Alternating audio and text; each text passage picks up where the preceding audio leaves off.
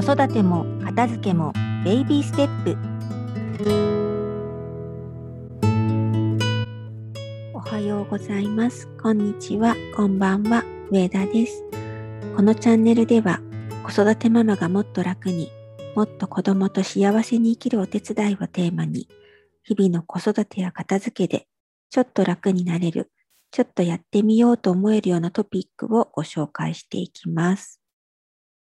はい、こちらのラジオでは子供のネガティブな気持ちに共感することの大切さや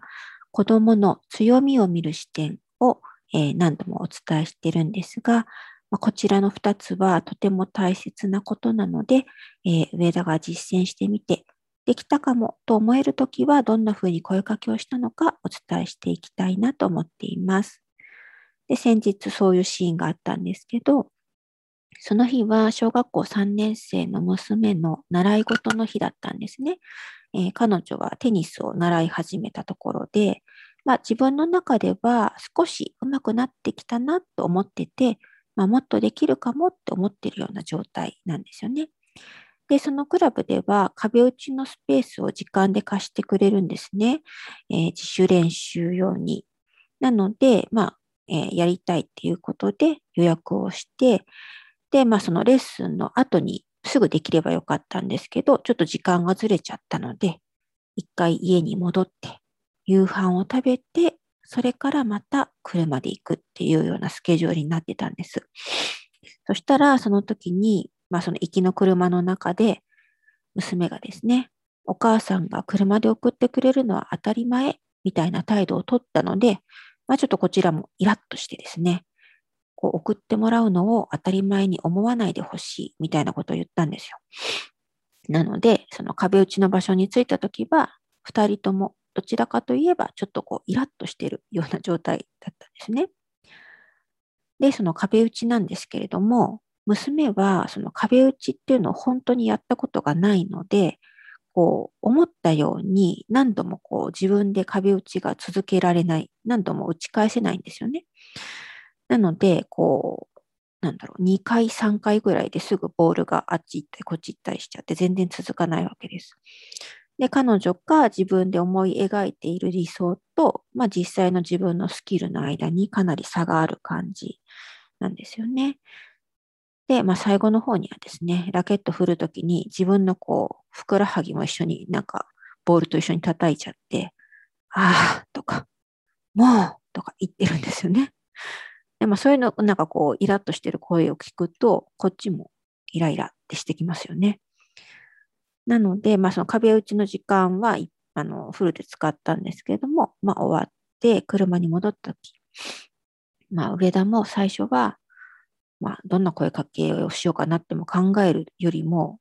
なんかこう、そんなにイライラするくらいならもう来ないよって言いたい、言いたい気持ちだったんですよね。そしたら、その時に娘が小さい声で、付き合ってくれてありがとうって言ってきたんですよね。まあ、多分行きがけに私が車でイラッとしてたので、まあ、そのくらいちゃんと言わないといけないって思ったんでしょうね。で、なんかそれで私もハッと我に返って、あ、そうだ、こういう時は共感っていうふうに思って、